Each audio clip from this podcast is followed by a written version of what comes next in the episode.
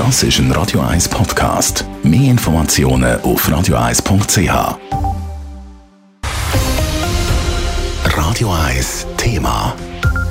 Je länger die Corona-Pandemie dauert, desto dünner werden die Nerven und desto härter werden auch die Forderungen in Politik und Bevölkerung, zum Ungeimpfte doch noch zum Impfen zu bewegen. Laut einer neuen Umfrage von der CH Media Zeitungen sind mittlerweile nicht wenige Leute sogar auch für eine Impfpflicht auch da in der Schweiz sowie Österreich das ab nächstem Jahr einführen Und auch der deutsche Ethikrat überdenkt seine Empfehlungen zu einer allgemeinen Impfpflicht nochmal und bricht damit ein Tabu. Elena Wagen berichtet. Grundsätzlich Nein zu einer generellen Impfpflicht hat es bis jetzt von der Ethikräte immer geheissen. Aber je mehr sich die Gesundheitssituation, aber auch die Stimmung in der Bevölkerung zuspitze, desto eher könnte diese Empfehlung auch kippen, sagt gestern Susanne Schreiber vom Deutschen Ethikrat im RTL-Interview. In der aktuellen Situation ändert sich das gerade und auch die Meinung im Ethikrat merkt man, dass wir doch sehr ins Nachdenken kommen, weil wir eben sehen, die Zahlen steigen und wir kriegen diese sehr, sehr akute Krisensituation. In der Schweiz sieht das anders aus. Die Eidgenössische Ethikkommission bleibt im Moment noch bei seiner Empfehlung, keine Impfpflicht einzuführen. Und das wird sich in der Schweiz wahrscheinlich auch nicht so schnell ändern, sagt Ruth Baumann-Hölzle, die selber 13 Jahre in der Ethikkommission war und heute ist sie Geschäftsführerin von der Stiftung Dialog Ethik die sogenannte Freiheit zur Selbstgefährdung ist eigentlich ganz ein höchstes Gut.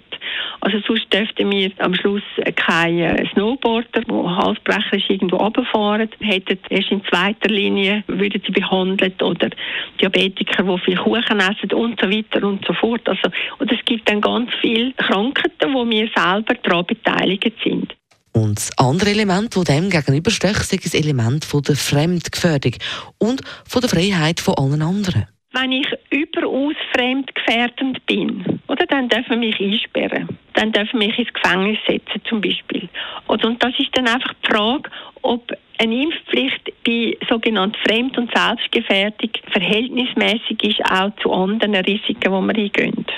Und diese Verhältnismäßigkeit habe in dem konkreten Fall von der Corona-Impfung gerade nochmal ein ganz anderes Problem, sagt die Ethikerin bei der Impfpflicht muss man sagen, weil die Impfwirksamkeit ja einfach nachlässt, dann müsste man ja das alles dann stufen. Und jetzt mal sagen, ja, dann setzt sofort die Impfpflicht wieder ein. Am Schluss ist wirklich auch dann die Frage, ja, wer jetzt zum Beispiel nicht das flächendeckendes Testobligatorium statt einem Impfobligatorium letztendlich nicht zielführender.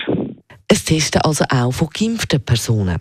In der Schweiz müssen wir aber sowieso als erste gesetzliche Grundlage für eine allgemeine Impfpflicht schaffen, wenn es dann wirklich mal so weit sollte kommen. Und bis dann sage es laut der Ethikerin umso wichtiger, dass beide Lager, geimpft oder ungeimpft, die Emotionen aus der Diskussion rausnehmen und die Nerven behalten. Elena Wagen, Radio 1. Radio 1 Thema. Jederzeit zum Nachlesen als Podcast auf radio1.ch.